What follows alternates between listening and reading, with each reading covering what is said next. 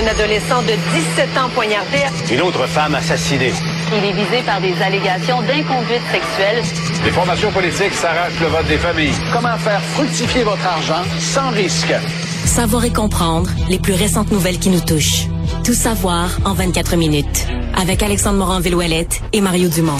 En manchette dans cet épisode de Grève générale illimitée, un retour en classe lundi irréaliste selon la FAE. Le gouvernement Legault confirme une hausse des droits de scolarité des étudiants étrangers, mais moindre que ce qui était annoncé au départ. Des députés libéraux fédéraux interpellent les universités du Canada sur l'antisémitisme et les politiques de protection des étudiants juifs. Et un Britannique de 17 ans disparu en 2017, retrouvé soudainement en France. Tout savoir en 24 minutes. Tout savoir en 24 minutes. Bienvenue à Tout savoir en 24 minutes. Bonjour Mario. Bonjour. Le chaud et le froid continuent de souffler en ce moment au Québec sur tout ce qui concerne les négociations du secteur public, alors que François Legault hier se montrait déjà très optimiste d'un retour en classe dès lundi prochain.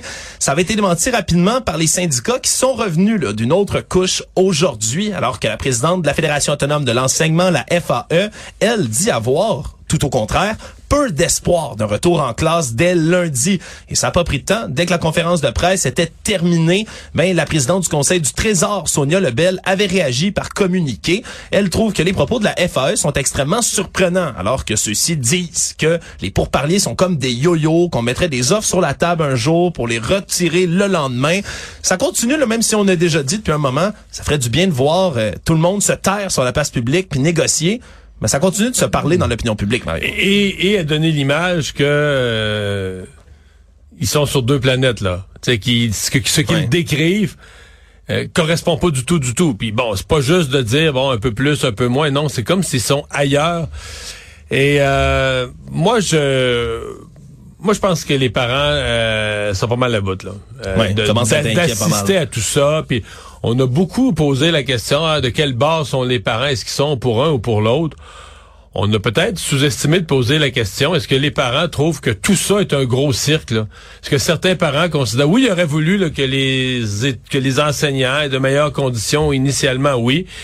Mais tu peux penser ça, puis quand même être pas d'accord avec partir du jour au lendemain, du premier coup, en grève générale illimitée, euh, négocier sa place publique comme ça, il y a rien qui se règle. Tu sais, c'est je, je, pense plus qu'il reste euh, autant de parents que ça qui sont dans la, la croisade de dire ça durera ce que ça durera, cette grève-là, ça dure jusqu'en janvier, euh, c'est pour le bien de nos enfants. J'avoue que je, je l'entends encore, mais je l'entends vraiment de, de moins en moins. Mais, mais tu sais, là, d'abord, le scénario d'école lundi, c'est fini. Oui, pas mal, c'est pas mal mon Ça, c'est fini. Euh, je pense qu'on oublie même le scénario d'école mardi. Le scénario, euh, Alain Laforêt à l'Assemblée nationale a travaillé pour voir qu'est-ce qui serait encore faisable.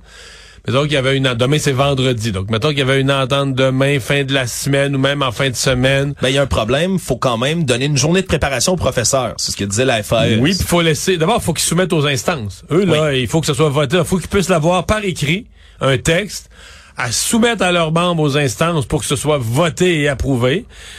Ensuite, là, il faut une journée, mais la journée de préparation, je pense c'est autant de journée de préparation pour les enseignants que pour les directions d'école, le transport scolaire. Faut et, et, les parents, quelque part aussi, qui, eux, ont accommodé leur horaire en fonction du fait que ça se réglera pas de sitôt, puis qu'ils vont devoir amener leurs jeunes ben, chez les grands-parents au travail. Donc, tout ça nous amène le plus tôt ce serait un retour à l'école, mettons dans un scénario optimiste où ça serait que dans le prochain 24-48 heures, mercredi. Puis là, je suis pas très loin quand même là, de mon secondaire puis de mon primaire à mon jeune âge, mais il me semble la dernière semaine d'école, on était pas mal en train d'écouter des films je de Noël. dit que si t'avais eu, c'est pour ça que moi j'aimais, les scénarios d'une rentrée lundi. je pense que si t'avais eu une semaine complète, ouais. t'aurais pu dire, regarde, là, on a pris beaucoup de retard, on fait une semaine d'école. Je pense que si tu commences le mercredi ou le jeudi, puis il reste une journée ou deux dans la semaine, pour une si courte période, ça va être là difficile de sais, puis tu vas faire quoi? Tu vas faire de la révision, parce que là, ça fait cinq semaines que les jeunes ne sont pas allés à l'école. Tu vas faire de la révision, mais tu repars pour trois semaines. Tu repars pour les, semaines des fêtes, deux semaines et demie. Fait que de toute façon, tu vas refaire de la révision en janvier. Fait qu'on est pas mal à l'étape de dire que ça aurait été perdu, là, que ça aurait été gaspillé, puis qu'il y aura eu sept semaines, à, part peut-être une journée ou deux, euh, il y aura eu sept semaines sans école. Toujours dans les nouvelles provinciales, le gouvernement Legault a confirmé aujourd'hui la hausse des droits de scolarité pour les étudiants qui viennent des autres provinces canadiennes et vont rendre conditionnel la partie du financement des universités McGill et Concordia à condition qu'ils francisent 80% de leurs étudiants qui sont non québécois. Donc c'est vraiment le taux là, qui a été fixé plus précisément par la ministre de l'enseignement supérieur Pascal Derry qui a envoyé d'ailleurs une lettre au directeur des trois grandes universités du Québec, trois grandes universités anglophones et on va passer les frais de scolarité à 9 000 dollars jusqu'à 12 000 dollars par année. Donc une augmentation de 33% mais au départ Mais c'était 17 000. Voilà, au départ, on parlait plutôt de presque doubler là, ces frais-là. Donc, on est en deçà de ce qu'on avait annoncé. L'autre gros changement, c'est que l'Université Bishops, finalement, en Estrie, est épargné par ces mesures-là, parce qu'on dit que la situation démographique, linguistique, tout près là d'ailleurs de l'université Sherbrooke, la région de Sherbrooke, ben, est propice pour qu'il y ait quand même là une offre comme ça là qui est différente de la grande région de Montréal. Donc à ce moment-là, on va pouvoir avoir un nombre fixe d'étudiants d'autres provinces qui vont être accueillis au tarif qui était fixé au départ de 9000 dollars. Et là, quand on parle de franciser 80% des étudiants non québécois pour les autres grandes universités anglophones, Là, on parle, ça devient toujours un peu compliqué hein, quand on parle de francisation. On parle d'atteindre le niveau 5 à l'oral. C'est quoi le niveau 5 à l'oral? Ouais, parce que d'autres disaient faudrait faudrait qu'il atteigne un niveau 6. Oui, puis là entre les niveaux là, malheureusement, je les connais pas tous par cœur, mais ce qu'on explique niveau 5, c'est d'avoir là un niveau intermédiaire de connaissance, d'être capable de comprendre l'essentiel des conversations qui portent sur des sujets courants là, être capable de parler par exemple d'une fête organisée par des voisins, par exemple. Tu sais des sujets un peu on, on simple, une discussion. Euh. On parlera pas de physique nucléaire, on se comprend, mais on est capable de tenir une conversation simple. Après ça vient le moment, bien évidemment, de savoir comment on va évaluer le 80 Mais bon, c'était beaucoup plus clair aujourd'hui déjà là, ce qui a été annoncé par euh, la ministre Derry. Est-ce que ça les, les universités anglophones euh, sont, sont furieuses quand même. Là, voulaient euh, D'abord, le, le, 80% aurait voulu avoir la moitié de ça. Là. deuxièmement, les frais de scolarité auraient voulu que le gouvernement recule complètement là-dessus mais, mais ce que j'ai vu aujourd'hui, c'est que les deux, les, deux, un peu les deux extrêmes, les deux côtés sont pas contents parce qu'à l'autre bout du spectre, euh, t'as les gens, les défenseurs très très radicaux de la langue française qui disent non, la politique initiale c'était parfait, euh, 17 000 pièces c'était ça, les étudiants qui viennent du Canada anglais devraient payer 100% de leur euh, de, de, de, leurs études, on devrait plus les financer du tout. Donc euh, c'est comme si tout le monde, les, les deux, euh, les deux extrêmes étaient insatisfaits. Euh, des fois, c'est comme ça que ça, ça, démontre que tu avais peut-être un, un compromis honorable. Moi, j'ai trouvé ça correct. Actualité. Tout savoir en 24 minutes. Sur la scène de la politique fédérale, un autre débat est importé des États-Unis et vient maintenant prendre racine dans le reste du Canada, soit les actes antisémites sur les campus universitaires. Bon, je dis que c'est nouveau, on en a vu déjà plusieurs depuis le début du conflit. Là, Il y en a eu au Québec aussi, mais surtout dans les universités anglophones là, euh, au Québec aussi. Ça brasse. Concordia McGill. Exactement. Puis ça brasse beaucoup dans les autres universités canadiennes, même si ça a été moins suivi ici au Québec, si bien qu'il y a cinq députés libéraux fédéraux qui ont lancé un appel aux 25 universités canadienne de préciser si le fait d'appeler au génocide contre le peuple juif ou encore à l'élimination de l'État d'Israël venait violer le code de conduite de leur établissement. Puis je parlais des États-Unis parce que ça a beaucoup, beaucoup, beaucoup brassé. Puis dans des grands campus. Penn State, Harvard, MIT. Euh... Ouais, ça avait créé d'ailleurs tout est remous quand l'ancienne présidente là, de l'Université de Pennsylvanie, Liz McGill, a dû démissionner parce que elle avait dit que d'appeler au génocide du peuple juif ben, ça dépendait du contexte, si c'était de l'antisémitisme ou pas. Ouais, si c'était acceptable dans les politiques de discours haineux de l'université ou de de, respect des autres. Ça dépend des circonstances. Donc, sous-entendu que dans certaines circonstances, tu pourrais tenir dans l'université un, langage qui appelle au génocide d'un peuple. Voilà. Et donc, on a demandé du côté là de ces députés, soit l'ancien ministre de la Justice David Lametti, la députée montréalaise Anna Gainey, un député de Winnipeg, Ben Carr, l'ancien ministre de la Sécurité publique Marco Mendicino, qui ont signé la lettre, justement. M. Housefather et Mme Carr sont tous deux, euh, plutôt M. Carr sont tous deux de confession juive et donc veulent que les universités, d'ici le 20 janvier prochain, précisent les mesures qu'ils ont entreprises pour protéger les étudiants juifs sur leur campus, mais aussi de répondre à cette question-là. Est-ce que c'est condamnable d'appeler au génocide du peuple juif ou à l'élimination de l'État d'Israël. Et ça pourrait venir, bien sûr, faire une différence dans des cas comme ceux qu'on a vus à l'Université Concordia, tu le mentionnais, Mario, dans lequel quand même trois personnes qui ont été blessées, puis on a plus de détails maintenant,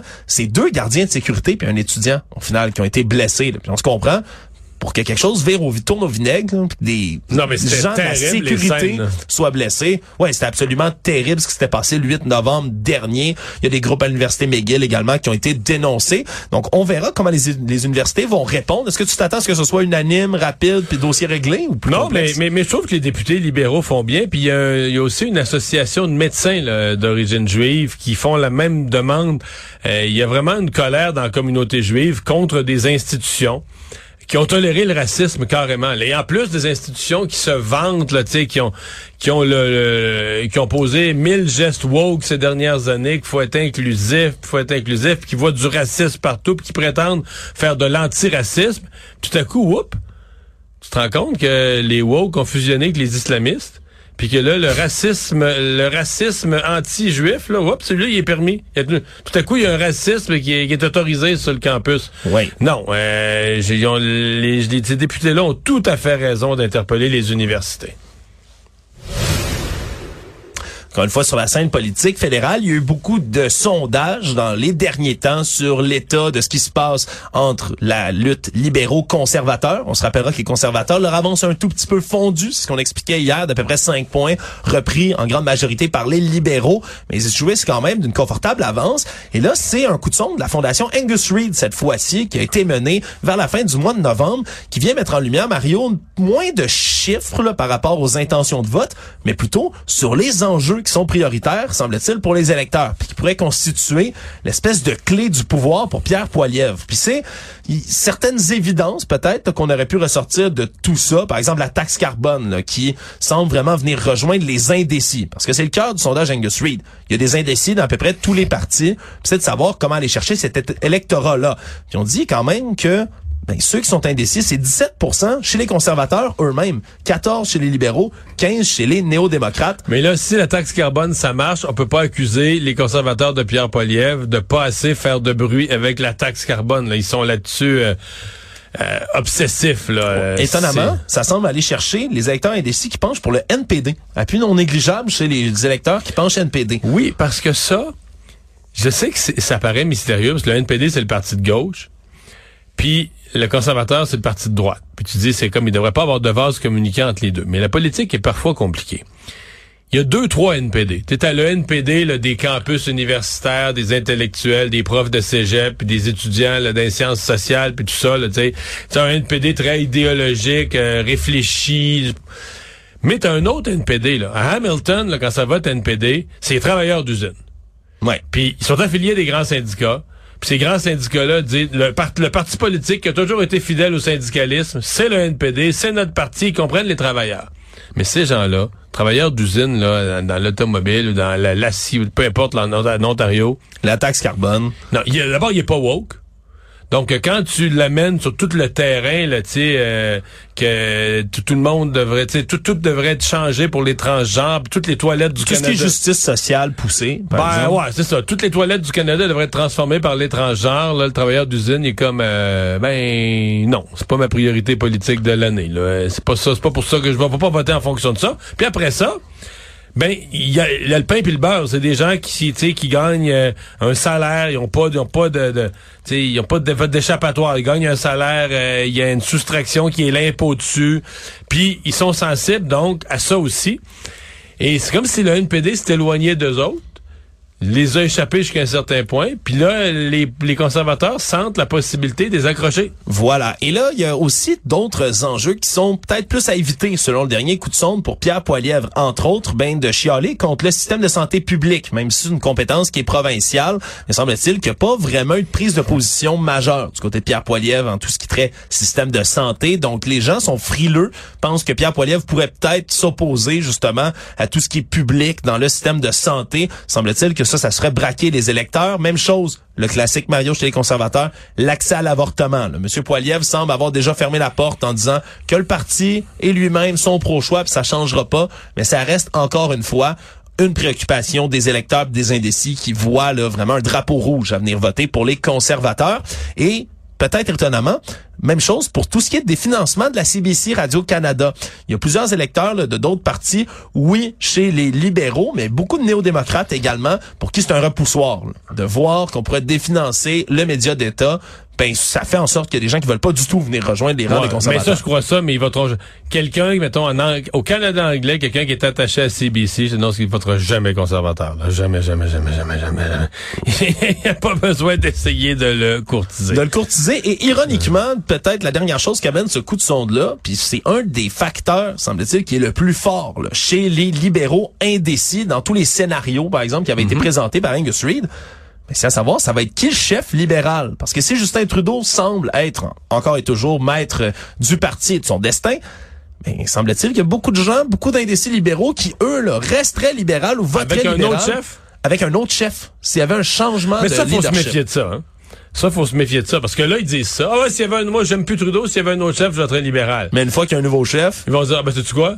Finalement, je l'aime pas lui non plus. Bon. Oh, il est pire que Trudeau. Non, mais c'est vrai, les Ben gens. oui, rapidement. On gens, idéalise que- le- Ben oui, on idéalise parce qu'on se dit, le nouveau chef, là, ce serait celui que je veux, qui serait de la manière que je veux, mais quand il est vraiment choisi, tu dis, ouais, il fait, il fait une gaffe, puis tu dis, finalement, il est pas meilleur que Trudeau. Il- Fait qu'il faut se méfier de ça, là, c'est, euh, si, des Ouais. questions avec des si des sondages. Le prince charmant politique est souvent Ouais. beaucoup plus merveilleux dans nos têtes. Tout savoir en 24 minutes.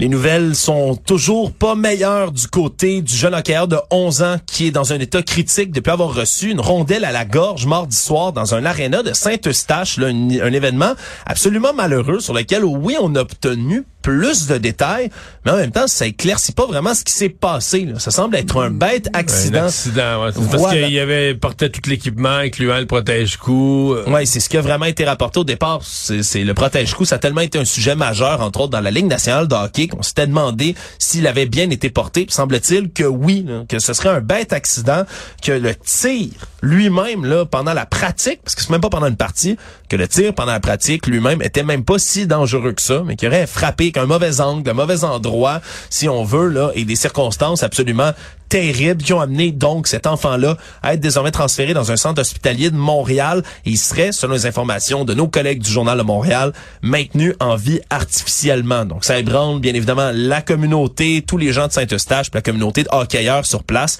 Vraiment, ce qui semble être un triste accident.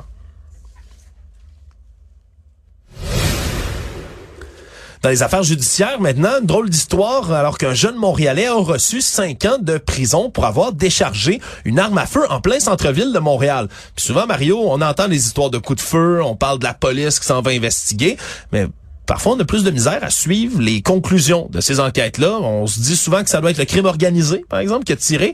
Là, semble-t-il, c'est vraiment un commentaire qui a déclenché toute cette histoire-là. Commentaire sur la sacoche pour homme que portait Monsieur Thomas McDessie en, juillet 2021. Lui qui se promenait avec, euh, c'est ça, on appelle ça un man purse. En anglais, là, une petite sacoche pour homme de marque Gucci.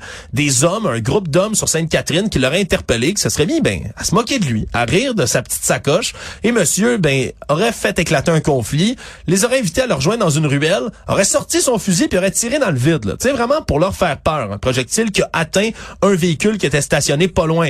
Problème, c'est que là, après ça, il prend la fuite. Dans le centre-ville de Montréal, il y a des caméras partout, Mario. Ce qui fait en sorte qu'on l'a localisé excessivement rapidement et qu'il y avait une preuve accablante chez lui alors qu'on a perquisitionné, trouvé l'arme en question, des munitions, une sacoche comme celle-là et donc ben finalement a décidé de plaider coupable d'avoir braqué, déchargé une arme à feu, d'avoir possédé des documents contrefaits aussi. Mais c'est quand même cinq ans de prison qui ont été donnés contre cet homme-là pour avoir tiré une balle comme ça dans le vide, alors que ben, le juge dans cette Mais histoire... euh, écoute, cinq ans de prison pour une balle dans le vide.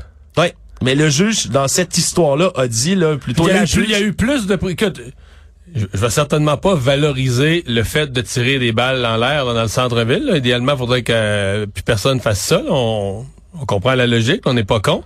Mais je dis, il y a eu plus, mettons, que le père de la fillette de Granby. Hey, dit comme ça, c'est terrible. Hein? Mais oui, c'est semble-t-il là, maintenant. Par contre, il va euh, sortir. Il reste deux ans à purger et moins parce qu'il y a eu de la détention préventive. Il y a d'autres choses. Là. Il a menacé. il y a- ça- C'est quelque chose qu'on sait Possession de documents contrefaits également.